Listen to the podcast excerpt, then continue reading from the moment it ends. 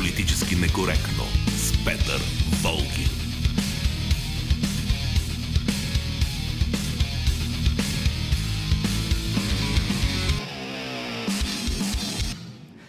И така, изборите свършиха и отново е време за политически некоректно говорене в ефира на Националното радио. Традиционният ни екип в събота Георги Бангиев, Божан Петров и Велина Георгиева. Аз съм Петър Волгин. Разбира се, днес ще си говорим за изборите, за това, което стана и това, което, разбира се, предстои да става от тук нататък. Политически некоректно. А стана това, че на практика разпределението на мандатите в новото Народно събрание е такова, че, според мен, работещо правителство няма как да бъде съставено. Да, при някакво там голямо напъване би могло да се пръкне някаква коалицийка или квази-коалицийка, подкрепям, той я подкрепям, ония, така нататък. Само, че една такава коалицийка или квази-коалицийка ще бъде толкова нефелна и безпринципна, че продължителността й вероятно ще бъде по-кратка, отколкото добрите чувства между Майя Манолова и Николай Хаджигенов. Ако българските политици, без значение дали са нови или стари, искат избирателите поне малко да ги уважават, те са длъжни да отидат на нови избори. А пък тези политици, които тръгнат да правят правителство или да го подкрепят в това Народно събрание, просто ще се изплюят върху всичко, което говореха в предизборната кампания. Некоректно. А иначе резултатите от парламентарния вод откроиха някои твърде интересни тенденции. Първо, видя се, че слуховете за политическата смърт на Бойко Борисов са силно преувеличени. Съдете сами. След чекмеджетата, кюлчетата, записите, след многохилядните протести миналата година – всеки друг премьер във всяка една държава отдавна щеше да се е преселил в политическото небитие. А Борисов не просто оцеля, той спечели изборите. И обяснението с използването на административния ресурс не е достатъчно, защото всички партии, когато са на власт, правят същото. Използват административния ресурс в своя изгода. Така че тук има нещо много повече, нещо по-важно. И сега на нас може да не ни си иска, може да е политически некоректно да го кажем, обаче ние ще го кажем. Трябва да си признаем, че Бойко Борисов, точно както и Тодор Живков, за когото ще стане дума по-късно в предаването, е физическото въплъщение на основни български черти. Тези двамата, и Борисов, и Живков, са плът от плътта на българския народ, ако искате така част от нашето несъзнавано или съзнавано. Та това е и основната причина за дългото им управление. Политически некоректно.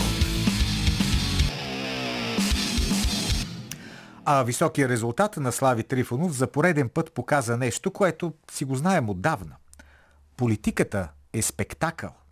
Съответно в нея успява този, който може да направи най-доброто шоу. Безспорно, Слави Трифонов е най-добрият шоумен в България през последните 30 години – и следователно е нормално да бъде и успешен политик. А има и още нещо много важно, което трябва да бъде казано тук. В продължение на години шоуто на Слави беше на практика сатанизирано. Най-вече от страна на хора, които претендираха да са велики интелектуалци и гениални творци. Тези претенциозни лица обвиняваха Слави Трифонов и екипа му в какво ли не. Че алгализирали нацията, опростачавали я, налагали пошъл вкус. И тези приказки, колкото и да са глупави, като ги повтаряш непрекъснато, взеха да дават резултат. Беше наложена тезата, че всеки, който харесва Слави, е някакъв лузър. Сигурен съм, че в социологическите допитвания преди изборите много хора не са казвали, че ще гласуват за има такъв народ, от страх да не ги помислят за прости. На изборите обаче са дали гласовете си за Слави, изненадвайки както социолозите, така и системните партии. Политически некоректно. Като говорим за социологически изненади, задължително трябва да споменем и Демократична България, защото тази формация също получи по-голяма подкрепа, отколкото и даваха в предизборната кампания. И ако коалицията заслужава поздравления за добрия изборен резултат, нейните симпатизанти, или поне една така най-активната част от тях, отново се издъниха. Имам предвид реакциите им по отношение на гласуването на българите в чужбина.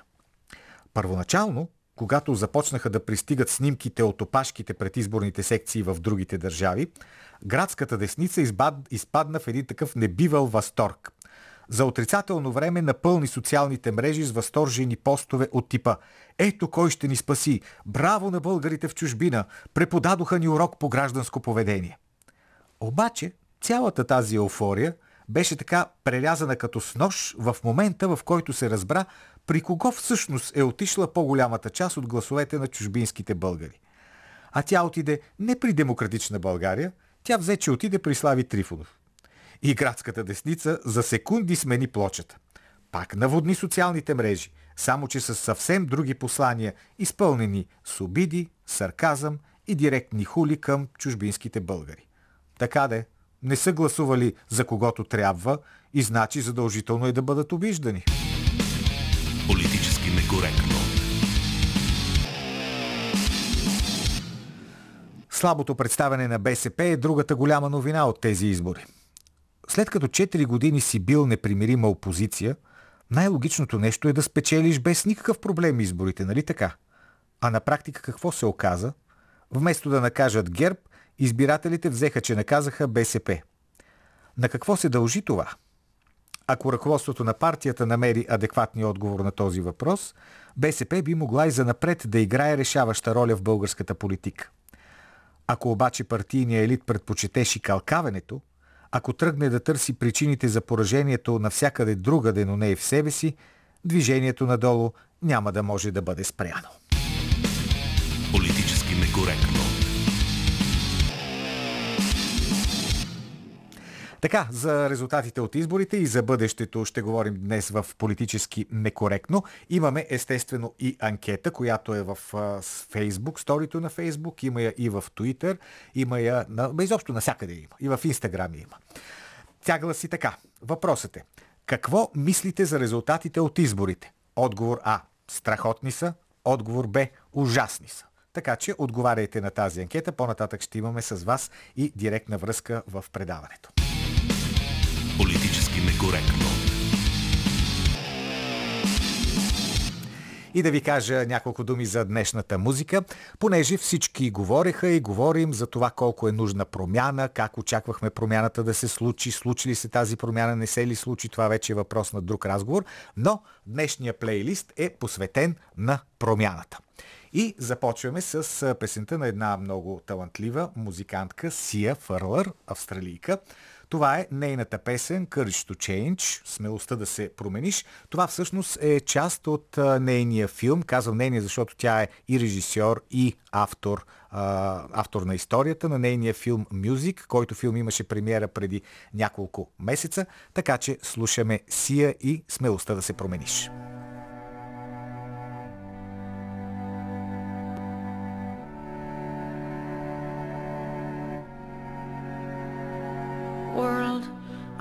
To leave you better. I want my life to matter. I am afraid I have no purpose here. I watch the news on TV, abandon myself daily. I am afraid to let you see the real me. When it falls, when it falls, follow me. The rain it falls, when it Sowing the seeds of love and hope, love and hope. We don't have to stay stuck in the weeds.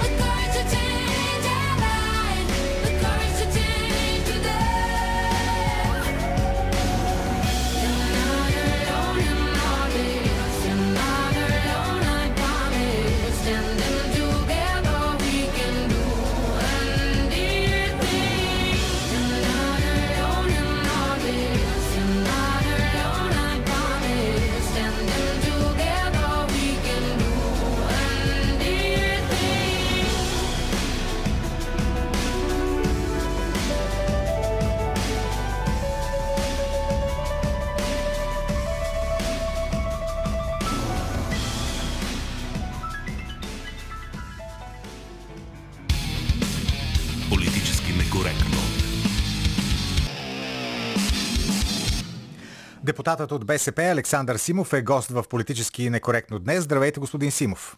Здравейте, здравейте господин Волгин, здравейте и на вашите слушатели. Много въпроси има към вас и на нашата страница политически некоректно във Фейсбук. Аз ще се опитам да задам по-интересните от тях и действително съм така много приятно изненадан колко смислени въпроси има, така че те ще ви бъдат зададени. Но предлагам в началото, господин Симов, да се опитаме заедно с вас да си отговорим на следния парадокс. А той се изразява в следното.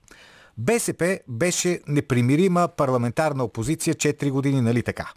Точно така. Така. И значи, когато си непримирима парламентарна опозиция, когато громиш управлението и в парламента, и извън парламента, в медиите, в социалните мрежи, би трябвало хората, които искат това управление да бъде сменено, а те, както знаем, са повечето социологическите проучвания така показват, би трябвало именно на БСП да заложат.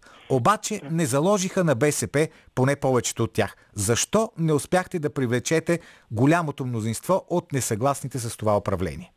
Вижте, значи според мен тук има две причини. Първо, очевидно тази формула, която вие описахте, не работи по начина по който звучи логично. И второ, има две причини. Аз ще ги определя, ще ги разделя две. Външна и вътрешна. Ако започна с външната, то това е появата на партията на Слави Трифонов.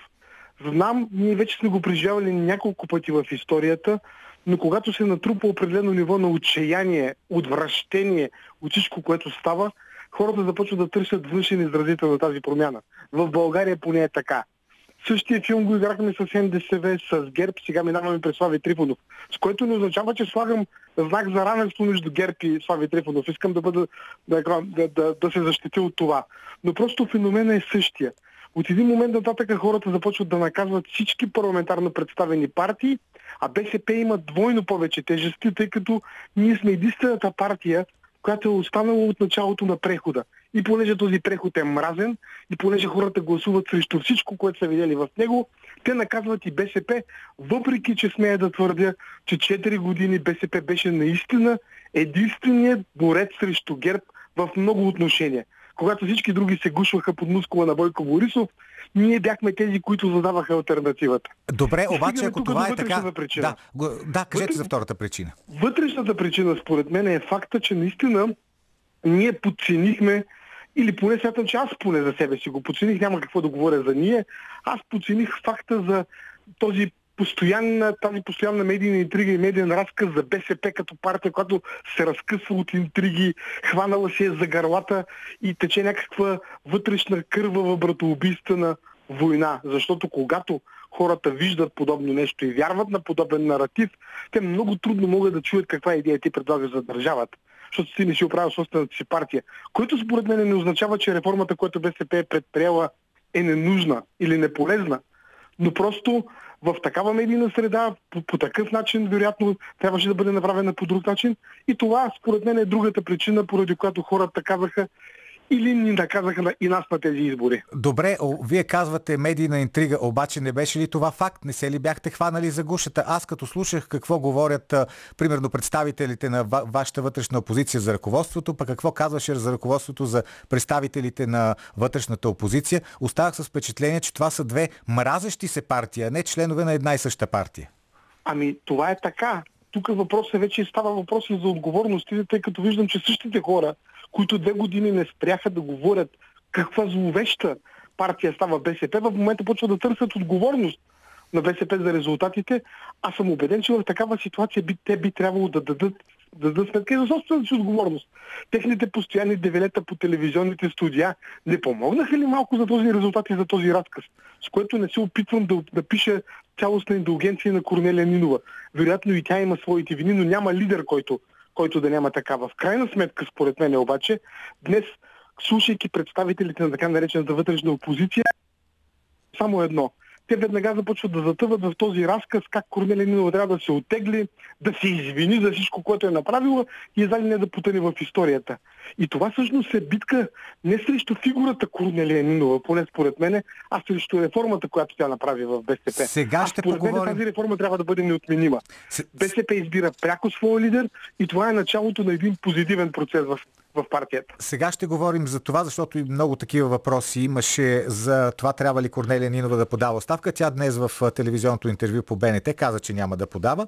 Така, Сашо Александров, директно към вас. Бихте ли показали господин Симов червен картон на другарката Нинова за провала на изборите? Атанас Тодоров, след като БСП има претенции, че трябва да се учим на етика и морал в политиката по лиценз на ЕС, не е ли логично така наречените им лидерка да подаде оставка, като поеме персонална вина за загубата на изборите, а не да прехвърля вината на други? Така поне виждам да правят другите лидери в Европа. Да, но аз, аз ще, ще говоря точно този въпрос. Според мен моментът не е за оставка на Корнелия Нинова. Защо? Въпросът за отговорността пред БСП ще стои. Той няма да падне. Можете да бъдете убедени, че ще се нагледаме на телевизионни и медийни изяви, в които той ще бъде поставен отново и отново като лавинообразна топка. Като топка, която се спуска по планински склон. Но, според мен в момента пред България и пред БСП предстоят няколко важни месеца, в които трябва да отговорим на едно уравнение, ще има ли България управление или ще влизаме в спиралата на новите избори с всички неизвестни от този резултат. В този, в този период БСП според тази версия трябва да се занимава с вътрешно партийни избори, които ще продължат минимум 3 месеца и смятам, че това упражнение в момента ще е самоубийствено за БСП. Казвам го тук чисто прагматични съображения. Това е изключително нерационално и няма да сработи в момента. А вие какво Имаме време. Само преди няколко да. месеца Корнелия Нинова беше избрана с 80% от хората. Обеден съм, че сега резултатът е от членовете на БСП. Резултатът им няма да бъде по-различен. А вие Дори какво да е предпочитате, господин Симов? Да има или да няма предсрочни избори? Кой е по-добрият вариант според вас? Ох, вижте, тук вие, вие ми задавате много интересен въпрос, върху който аз в момента умувам. Ще ви кажа какво е моето разсъждение. Според мен е по-добре в момента да се състави някакво правителство, което нека да си сложи срок. Ясно ми е, че следващото правителство не може и вероятно не бива да изкарва 4 годишен мандат заради крехките баланси. Но ние сме подложени на една такава хипотетична опойка за това, че служебният кабинет е разрешението. Служебният кабинет трае между 2 и 3 месеца и не мисля, че ще има възможността да свърши необходимите реформи, които един път завинаги да разрежат тумора герб и да го отделят от държавата.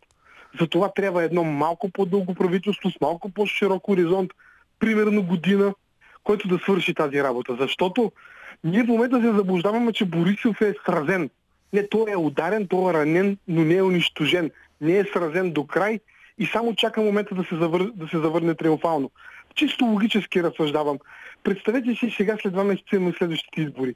Тогава за ГЕРБ тези избори ще станат битка на живот и на смърт. Те имат ресурсите, имат властта, имат фабриката и кой ще носи отговорността, ако Борисов се завърне на бял кон в политиката? А, де, кой не, ще го, понесе? не го ли, между другото, Корнелия Нинова също тази сутрин каза, че не е време за предсрочни избори. Обаче, дали това зад тези изявления не се крие един ваш страх, че на едни следващи избори ще получите дори по-нисък резултат, отколкото получихте сега? Казвам ви следното и се подписвам по това. На следващите избори БСП ще има по-добър резултат. По-добър резултат, защото първо видяхме част от нашите грешки, които са допуснати на, на тези избори. Второ, за съжаление, медийната кампания, биенето на постоянно на барабана за смъртни случаи и други такива неща, всъщност изплаши част от нашия електорат да не излезе на тези избори. Видях го с очите си. Ще имаме възможност да се прегрупираме, да отправим други послания. БСП ще има по-добър резултат на следващите избори, независимо от мрачните прогнози на политолози и социолози, които обикновено никога нищо не познават. Предстои Тъй да... като и Слави Трифонов не трябваше да бъде втора политическа сила. Вие трябваше да сте втори, да. Ама стана втора сила. А, дали ще има предсрочни избори, ще видим, но ще има президентски избори. И тук Да. със сигурност. И тук сега отново към въпросите на нашите слушатели. Тодор Левтеров, защо БСП не подкрепи незабавно, категорично и еднозначно кандидатурата на Румен Радев за втори мандат? Така. Сега, дългата версия, ще се опитам да бъда максимално честен в нея. Тази тема наистина беше поставена и според мен, поне това е една от грешките на БСП. Не, че не постави, не, че подкрепи Румен Радев, а че също подцени силата на подкрепата на Румен Радев в обществото, защото Казвам ви го съвсем честно моето разбиране. Тази тема беше външна на БСП, беше поставена целенасочено, беше, беше опит, чиста медийна интрига да отсече БСП от а, твърдият електорат от хората като периферия, които подкрепяха Румен Радев и заради това биха гласували на БСП, за БСП. И тази интрига успя. Защото БСП не взе достатъчно категорична позиция и подцени подкрепата, която Румен Радев има в обществото, което е още по-абсурдно. 98% от членовете на БСП, подписвам се по това твърдение, подкрепят Румен Радев и са готови. И просто БСП няма как да има различен Ама кандидат. ръководството, ръководството не го подкрепи с 99 или 100%. Да, защото, защото БСП е стара, тромава и демократична партия. Имаме си процедури. Може би точно, точно в това фиксиране в процедурите ни изигра лошата се шега, но БСП трябва да мине през номинации, през събрание на партийни организации, през заседание на Националния съвет и тогава да излезе със своята кандидатура. И да, знам, че звучи досадно. Ние живеем в епохата на Бойко Борисов, в епохата на Слави Трифонов, където всичко става през телевизионния екран, но демокрацията в крайна сметка е процедура. БСП беше длъжна да мине през нея. Но факт е, че подценихме настроенията и това ни изигра лоша шега. Сега някои от нашите слушатели тук във Фейсбук говорят и за друга една ваша грешка и с такива са и въпросите. Живомир Кирязов, отчитате ли като грешка това, че БСП официално не подкрепи протестите, както например президента, не напусна парламента и така не принуди Борисов да подаде оставка и Кирил Борисов също пише, защо не напуснаха умрялото вече Народно събрание по време на протестите и не заприличаха на истинска опозиция, а добутаха Борисов до края на мандата. Това е единствената причина, заради която се отказах да гласувам за БСП. Тук категорично няма да се съглася с вашите слушатели, въпреки че разбирам тяхната логика. За да обясня, БСП официално подкрепи протестите. БСП беше на улицата през цялото време. Депутатите от БСП, членовете на БСП в много случаи осигуряваха голямата масовост на протеста. Да, това ни изяде главата. Факта, че много хора казваха, ама БСП не се вижда на тази улица. Смятам, че БСП в случая обаче беше длъжна да постъпи по начина, по който постъпи. Ние можехме да станем невидими, а супер видими. Изкарвайки червените знамена, можехме да бъдем и този протест ще да стане изцяло социалистически. Рискът пред това е, че сигурно поне една трета от протеста ще да се оттегли с недоволно мърморене, след като ние се бяхме появили там. А колкото до напускането, аз няма да се съглася поради една причина. БСП този театър с напускане... Не, не е театър. Преди БСП европейските този избори го играхте, да. го играхме и видяхме какво се получи. БСП, за съжаление, резултатите от 2017 година не позволиха или не, не, не направиха така, че нашите парламентарни мускули да стигат за това ние да спрем парламента и да поставим на колене ГЕРБ. Напуснахме. Напуснахме всички останали партии, се обединиха, станаха, минаха под едно коалиционно знаме и продължи, парламента продължи да работи. Щеше да бъде по същия начин. Сега щяхме да се появим на улицата, но парламентът щеше да продължи да съществува, защото наглостта на ГЕРБ и техните коалиционни партньори не познаваше край. Ние избрахме обратния вариант. И може би наша грешка на медийната ни политика е, че тези послания не са чули, но бяхме гласът на протеста вътре в парламента. Четохме и декларации, поставихме и големите теми, които, трябва да, които трябваше да се поставят. Противопоставяхме се и срещу недоносчество на ГЕРБ, което съществуваше като проект за Конституция. Така че аз не смятам, че това е било драматична грешка. Но е факт, че много хора ми го поставят, което означава, че проблемът е в медийното осветляване на, на нашето поведение, но аз продължавам да смятам, че то беше правилно. А както казахте и в началото на нашия разговор, винаги се намира някоя друга партия, която да обере протестния вод, било то НДСВ или ГЕРБ или Слави Трифонов. Обаче това а, не ви ли обрича винаги, винаги да сте бити на изборите, никога да не ги печелите, защото да кажем на следващите избори ще се появи друга протестна партия, а вие винаги ще бъдете възприемани като част от статуквото?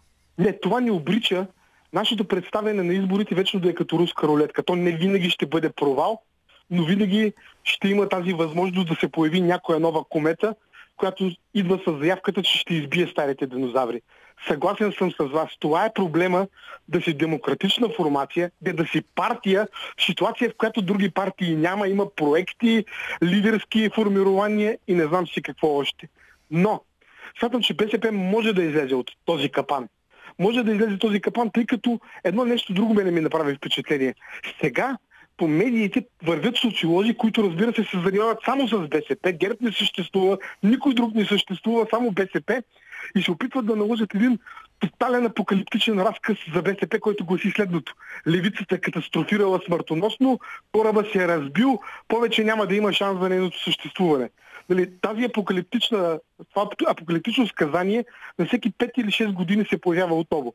В рамките на моя живота съм го слушал вече 4 или 5 пъти, как левицата изчезва, появяват се някакви представители на партии, които са взели 7-8% и вече се изживяват като върха на сладоледа и започват да го говорят това.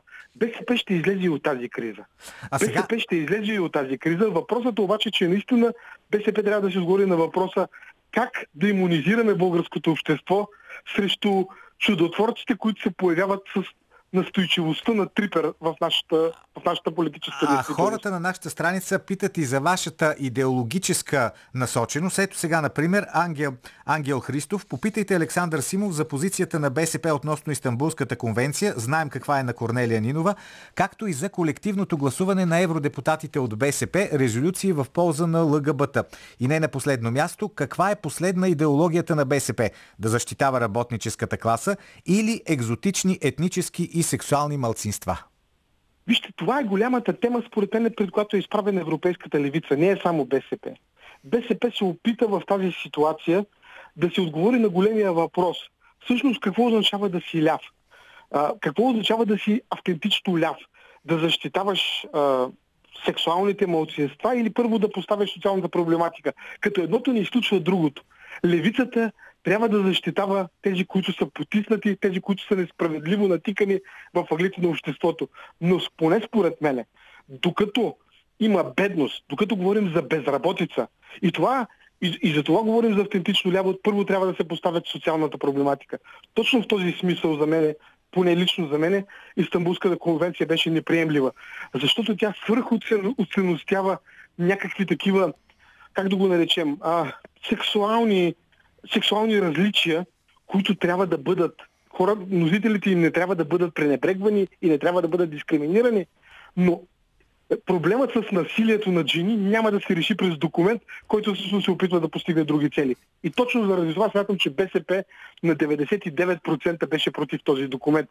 Като разбира се, предложихме своите, своите предложения в други закони, които да прекратят насилието на жени. А колкото до сексуалните малцинства, смятам, че това е един от проблемите на европейските левици. Не можеш да изтикаш левицата в етичната сфера само. Не можеш да покажеш, че левицата трябва да се превърне в култура. Левицата това е економическа и социална битка и някой много иска левицата да не се занимава с тези теми. Да, и последно пак в тази връзка, разбира се, Анелия Шискова ще се разграничите ли от представителите си в ЕС Елена Йончева и Сергей Станишев? Ами вижте, да го кажа така, няма да казвам в множествено число, не приемам някои от гласуванията на Сергей Станишев и Елена Йончева.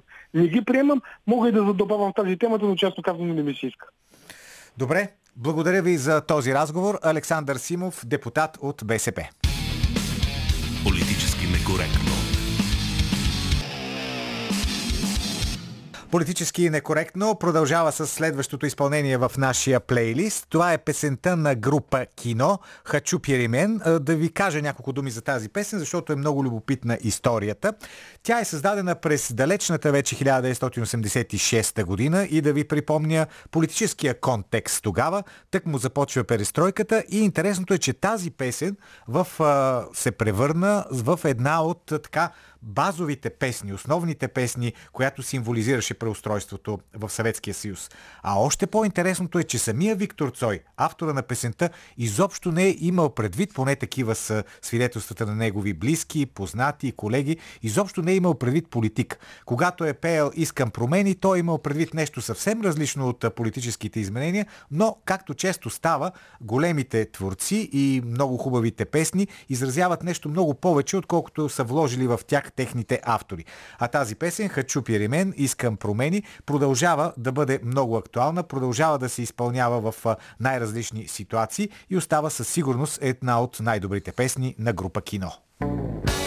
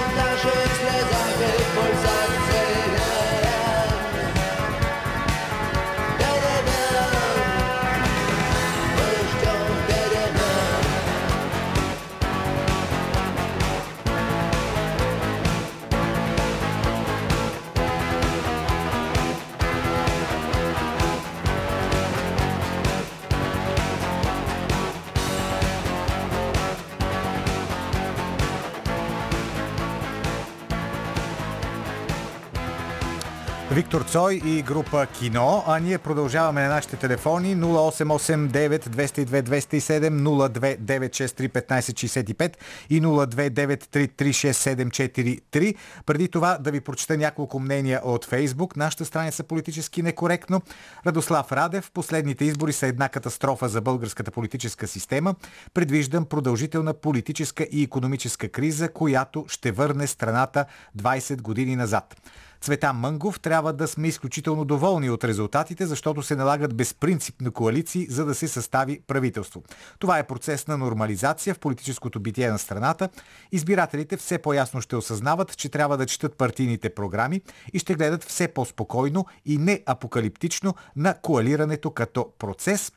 Тен-тен, абсолютно доволни сме от резултатите, за да дойде новото, доброто, светлото, хубавото, честното, справедливото. Старото трябва да, се, да си отиде и началото това е сега.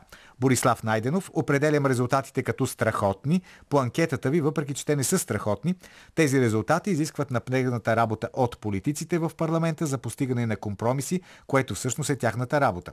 Освен това, гарантират слабо правителство и силна опозиция, което пък означава силен контрол във всякакъв смисъл.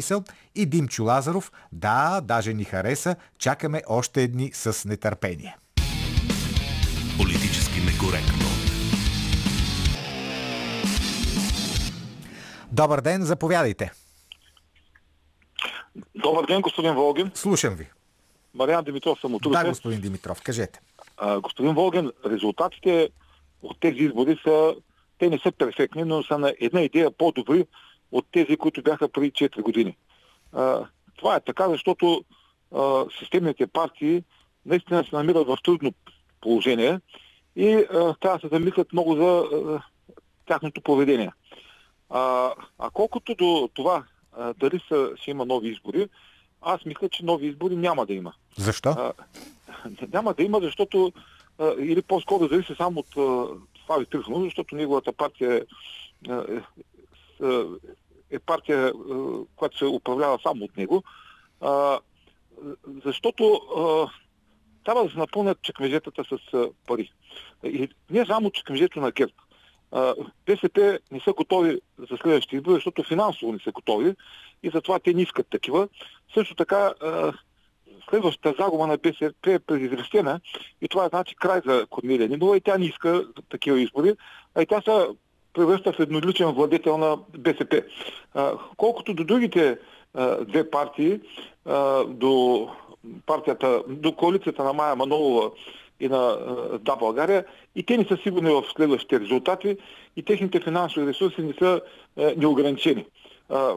Лошото е, че за 30 години политиката се превърна в бизнес и тези, които са давали пари за тези избори, трябва да могат по някакъв начин да си ги, да, си ги върнат, за да могат да финансират отново този процес.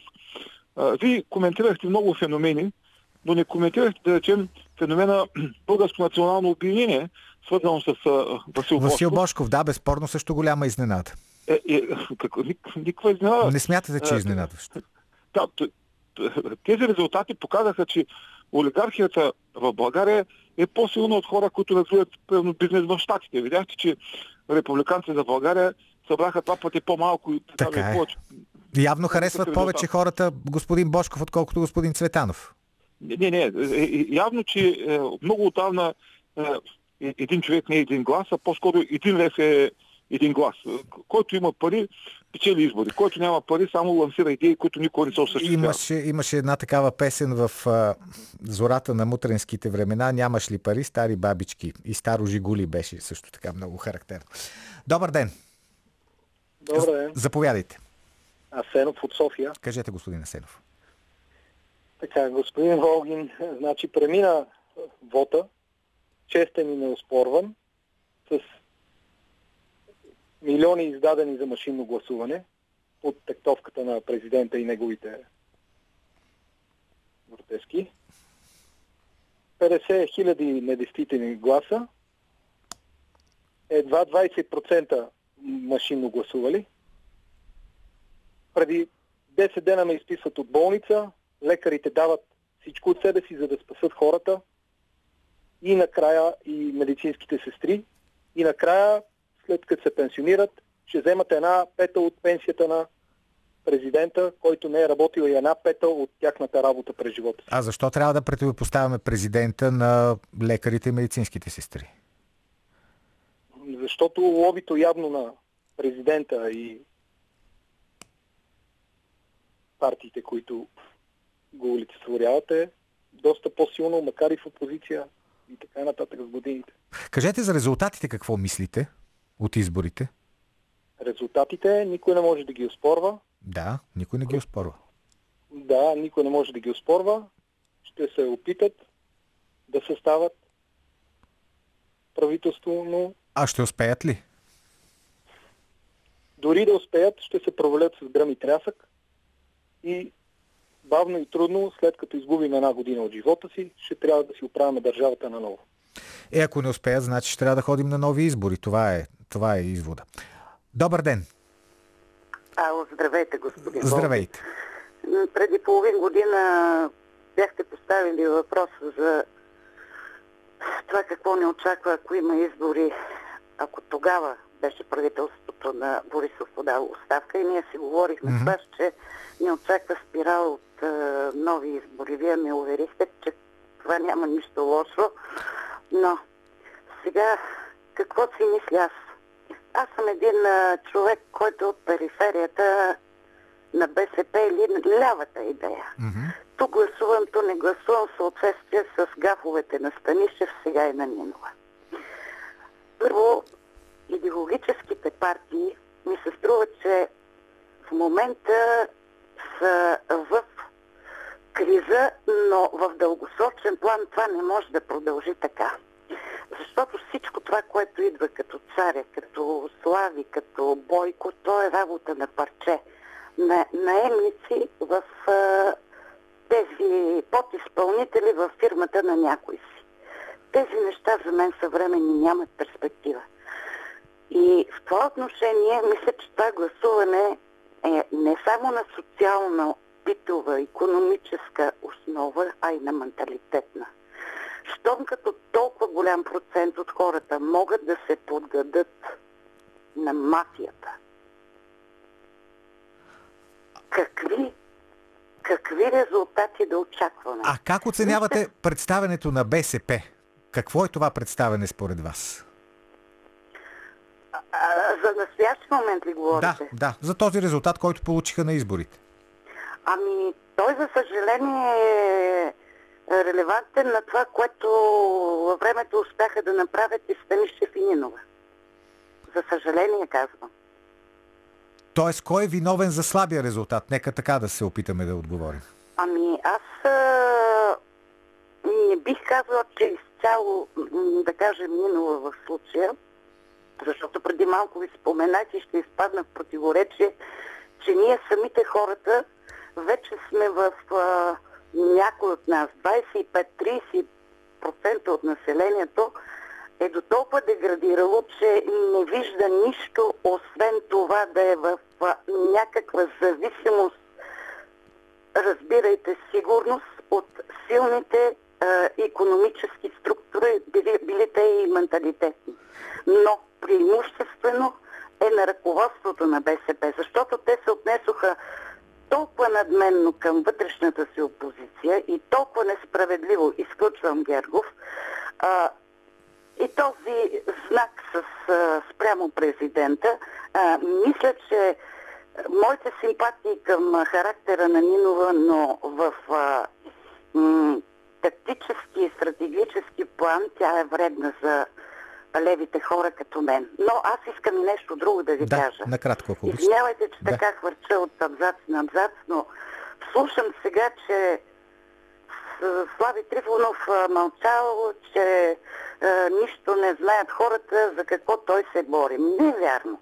Той толкова години в неговото шоу, като тъкън, наслагваше шевиците на това срещу какво е той. Той беше срещу, справедлив... срещу несправедливостите.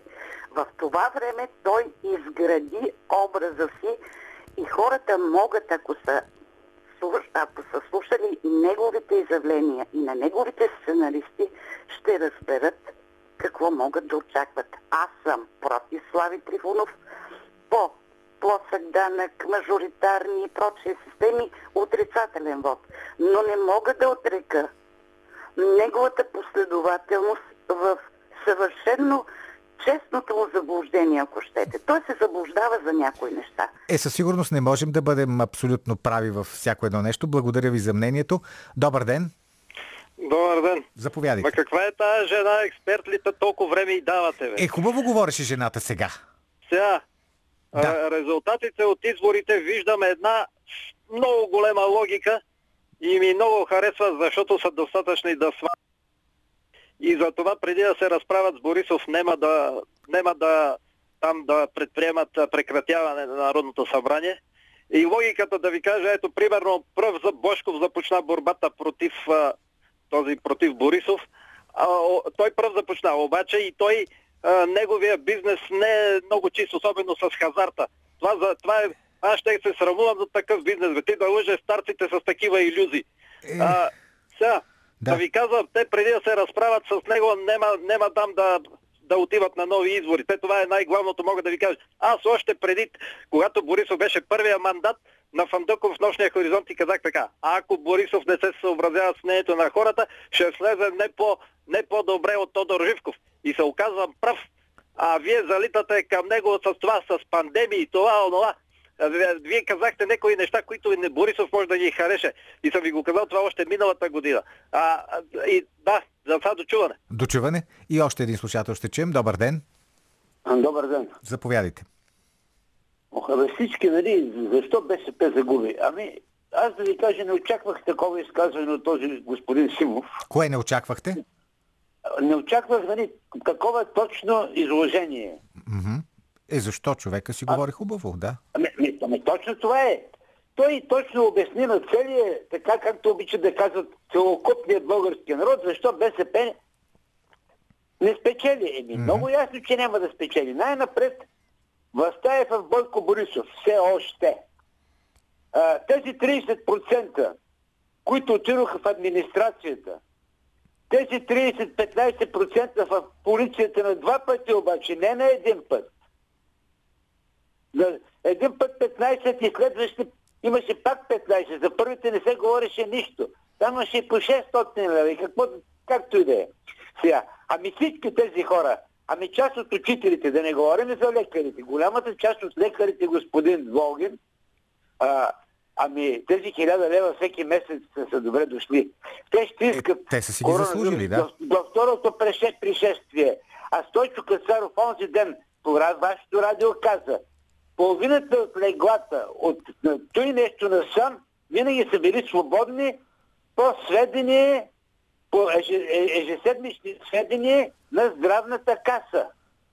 Вашата колежка не го опроверга. Явно, че няма опровержение. Нали? Така че за коронавируса да не говорим. Добре, а кажете, защо вие очаквате ли да има предсрочни избори? Абе, аз очаквам, какво да ви кажа, 50 на 50, но не е хубаво. Но истина, това, което го каза Симов сега, а, ми хареса и, и той, че а, някой е разочарован от а, а, госпожа Нинова, аз а, нямам мнение много за нея, но както е. Но наистина тя е избрана с 70 човека, с 70%. Даже 80 са. Тя е, да, единствената, която е избрана от народа. Е, от А той, народа че- от БСП а той, че- нали? Не, за БСП, разбира се. Еми БСП, БСП е част от народа. Така е. Да, нали? Добре, И той, че, е, Трябва Ами, да добре, свършваме, трябва да свършваме, да. защото нямаме повече време. Благодаря ви за обаждането. Политически некоректно. И сега продължаваме с музиката на една банда или група, хайде на български да си говорим, група, която аз си признавам, че не бях чувал до този момент, а предполагам, че много от вас не са я чували, което е оправдано, защото тя е съществувала само 4 години, от 2009 до 2013 година. Това е една американска група от Денвър, щата Колорадо. Альтернатив рок се води или дори фолк рок и групата се нарича Чърчил. Много хубаво впечатление ми направи това, че една такава альтернативна група си е сложила носела името Черчил. Жалко само, че действително само 4 години са съществували, но сега е една много хубава тяхна песен, която се нарича е как да се нарича след като днес като това ни е темата промяна.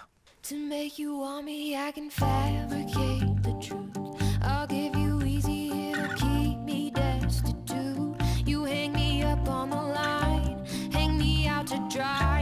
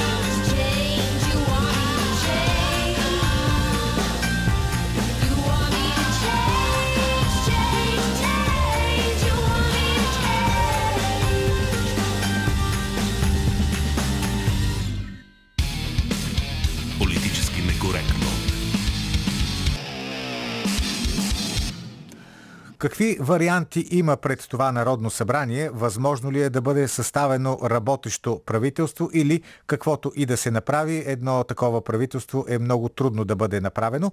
За различните варианти сега разсъждава Калина Андролова.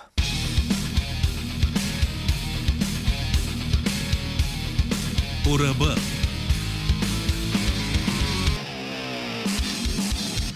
Всички досега опозиционни партии говорят за провал на ГЕРБ, но да не забравяме, че разликата между победителя и втория политически играч Слави е 9%.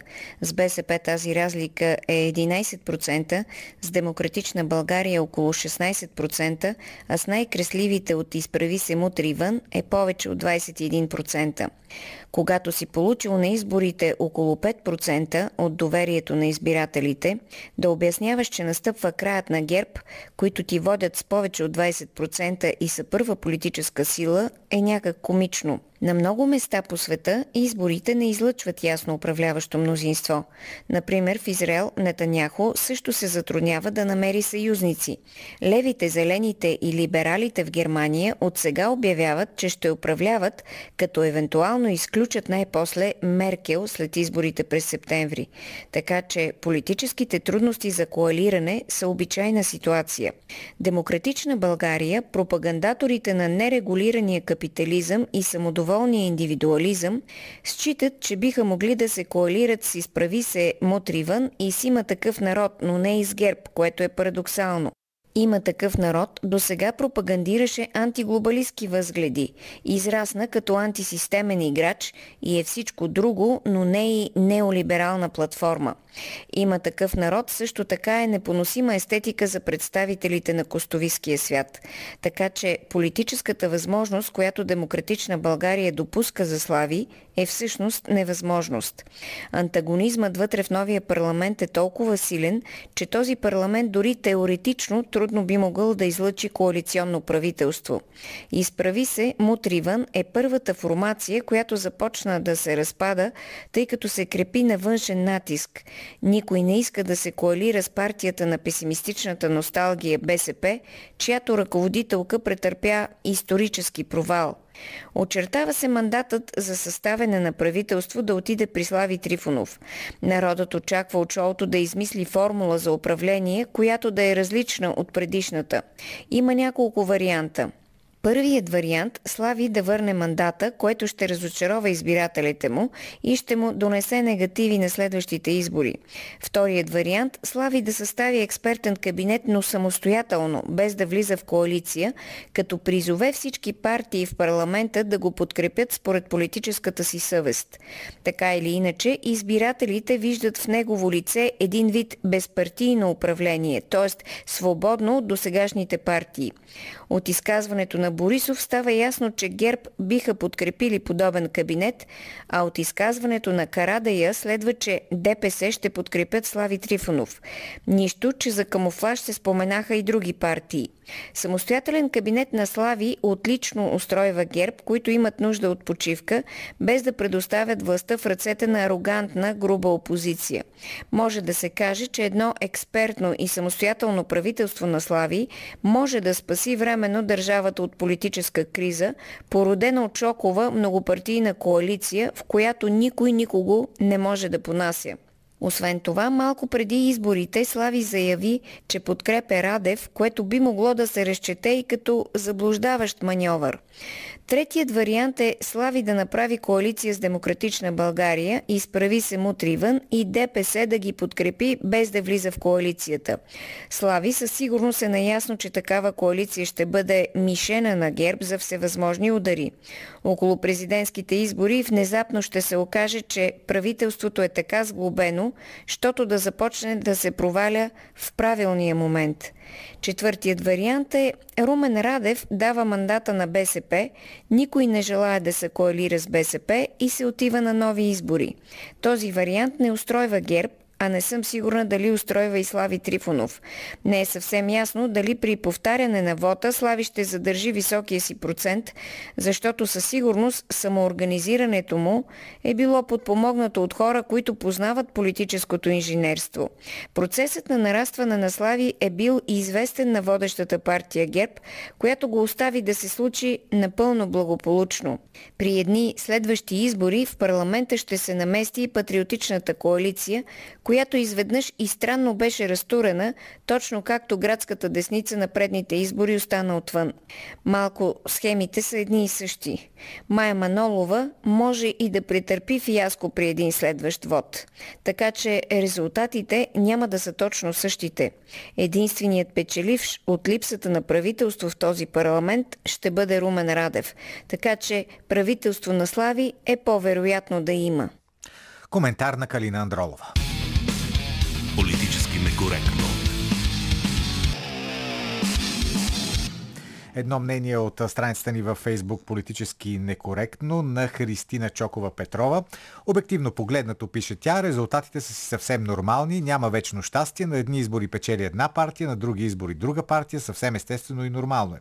Това, че на дадени избори не е спечелила определена партия, пък била тя е предпочитана от мен, не е особено приятно, но си е съвсем в реда на нещата.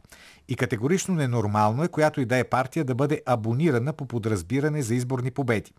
Колкото до циркулирането през последните дни на думи като шоумен, шоумени, не виждам нищо по-странно, нито по-обидно от досегашното положение. Когато политиците се превърнат на шоумени, шоумените стават политици. Просто е. По-тревожното е, че всичко това се случва според избора само на около 40% от нацупения, вечно мрънкащ и чакащ нещо от някого суверен, пише Христина Петрова, а ние продължаваме с Тейлър Суифт. Нейната песен също се нарича Change и тя всъщност е една много оптимистична песен. Там се пее, че каквито и трудности да има, колкото и да се опитват да ни натикват в ъгъла, в крайна сметка ние ще победим и ще си пеем Алилуя. Аз като го слушах този текст, даже малко така си спомних за едни песни от преди 30 и повече години, едни такива много оптимистични, обикновено ги пееха на Ален Мак, обаче пък от друга страна Тейлър Суифт и песен от Ален Мак да изпее, пак ще бъде хубаво за слушане и най-вече за гледане, така че слушайте и си представяйте Тейлър Суифт.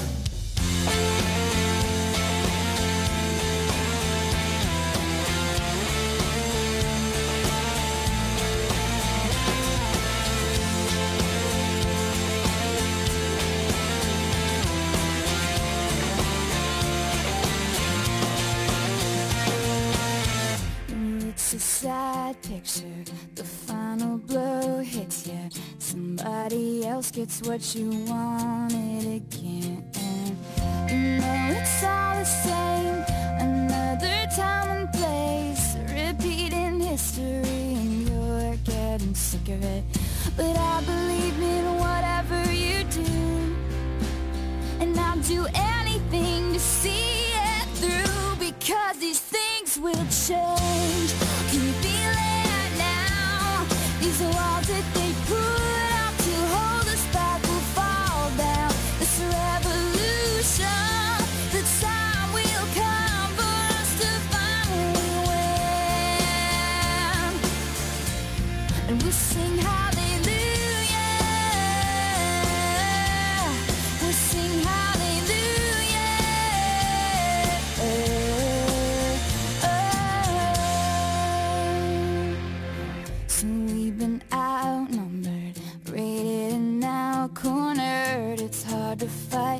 when the fight ain't fair. We're getting stronger now. Find things they never found. They might be bigger, but we're faster and never scared. You can walk away, say we don't need this. But there's something in your eyes says we can beat this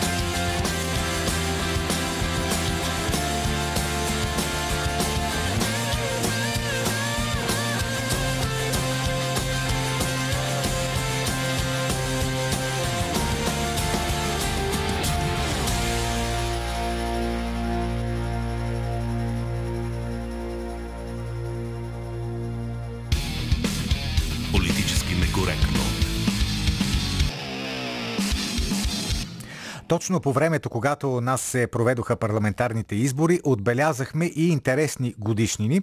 За едната все пак повечко хора и медии се сетиха, именно 20 годишната от прословутата реч на Симеон Сакско-Боргоцки, в която той обеща, че прословутото българско трудолюбие за 800 дни ще промени България. 20 години от това цунами, началото на това цунами, което тогава помете политическия пейзаж. А Имаше и още една годишнина, за която по-малко хора се сетиха, а си заслужава да бъде отбелязана. 65-та годишнина от априлския пленум на Българската комунистическа партия.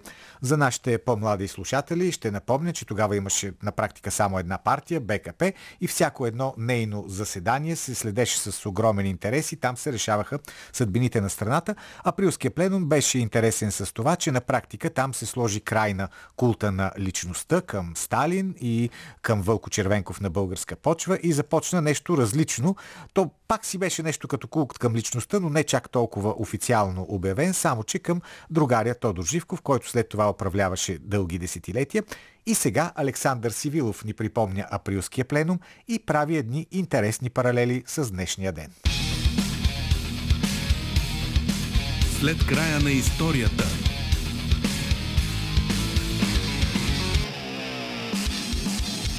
Повечето хора, които са преминали през изучаването на историята на БКП и изпитите по този предмет, пазят неприятни спомени. Оказва се, че е добре да помним и тези събития от нашето минало, защото за съжаление те по един или друг начин се повтарят. През далечната 1956 година в страната ни настъпват сериозни политически промени. От 2 до 6 април се провежда пленум на Централния комитет на Комунистическата партия.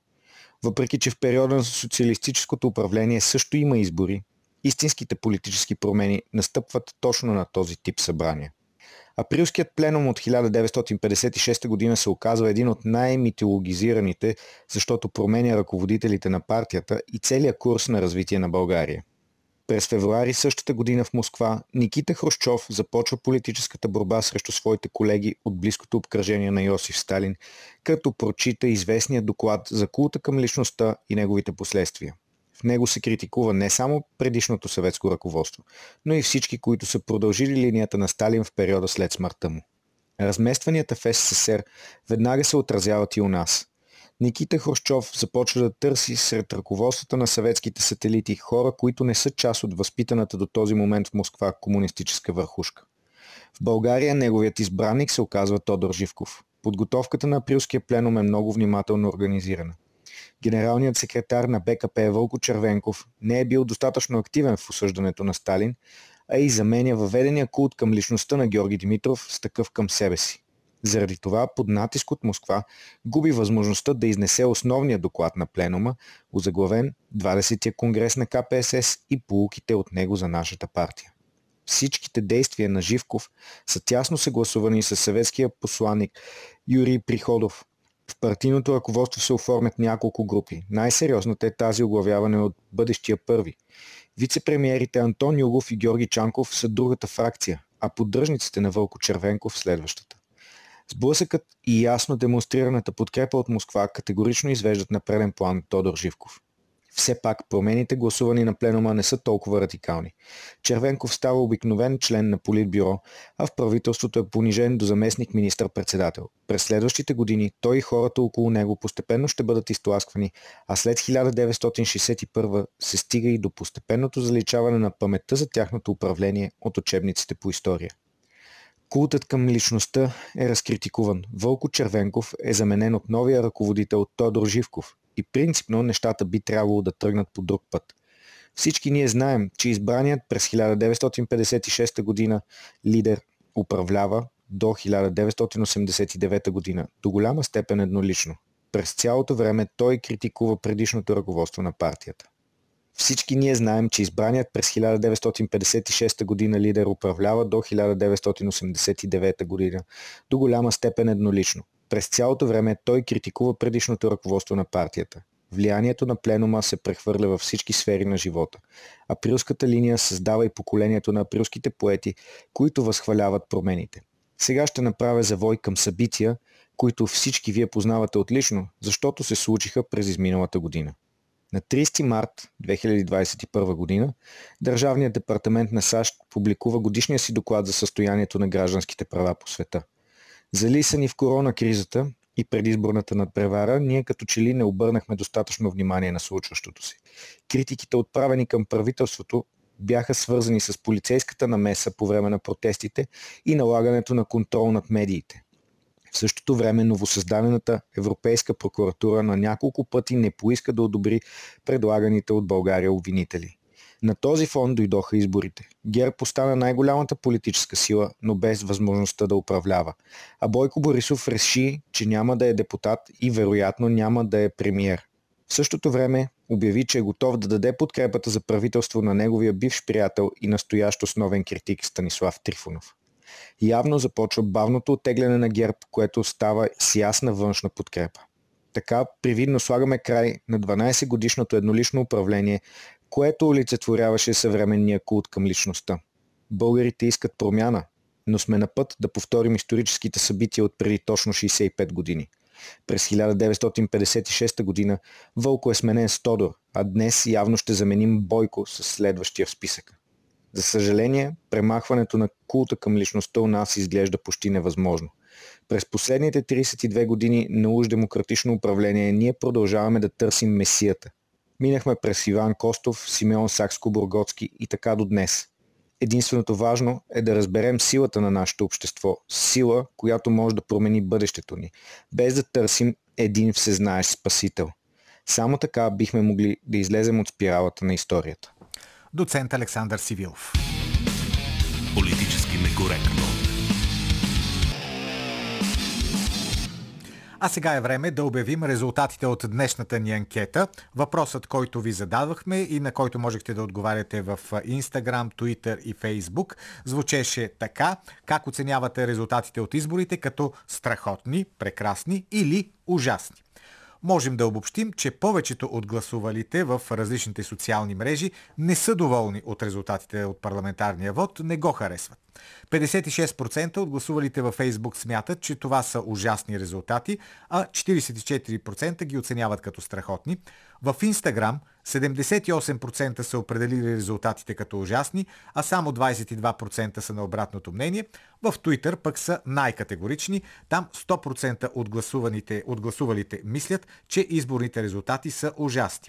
Интересно какво ли ще стане, ако има едни нови избори, как ли ще бъдат те определени от гласуващите, но това предстои да разберем. Политически некоректно. Политически некоректно завършва. Слушайте ни и утре отново в 12.20, когато водеща ще бъде Силвия Великова. А с вас се разделят Георги Бангиев, Божан Петров и Велина Георгиева. Аз съм Петър Волгин. И естествено не забравяйте, че изборите не са най-важното нещо на този свят. Каквото и да се случва на тях, има други много по-важни неща, много по-важни промени от промените в политическия цикъл. И едни резултати от изборите няма да променят света. Това няма да промени света, особено изборите в България. Ето за това, че подобно нещо няма да промени света, пее и Жода Сен, великия Жода Сен в едноименната песен от 1975 година. Именно с тази прекрасна песен, класическа, на Жода Сен се разделяме и ви желаем всичко най-добро.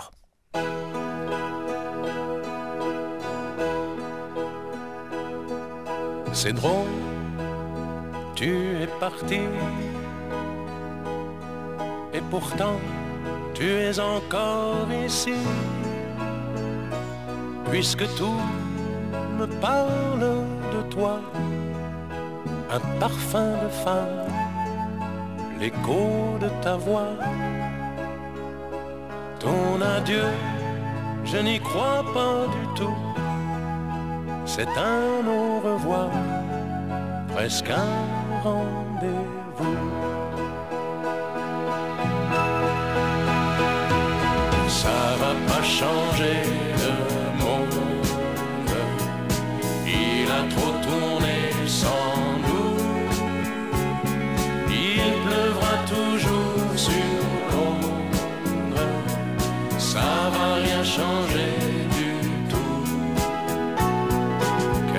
ça peut bien lui faire une porte qui s'est refermée. On s'est aimé, n'en parlons plus, et la vie continue. Ça va pas changer le monde que tu changes de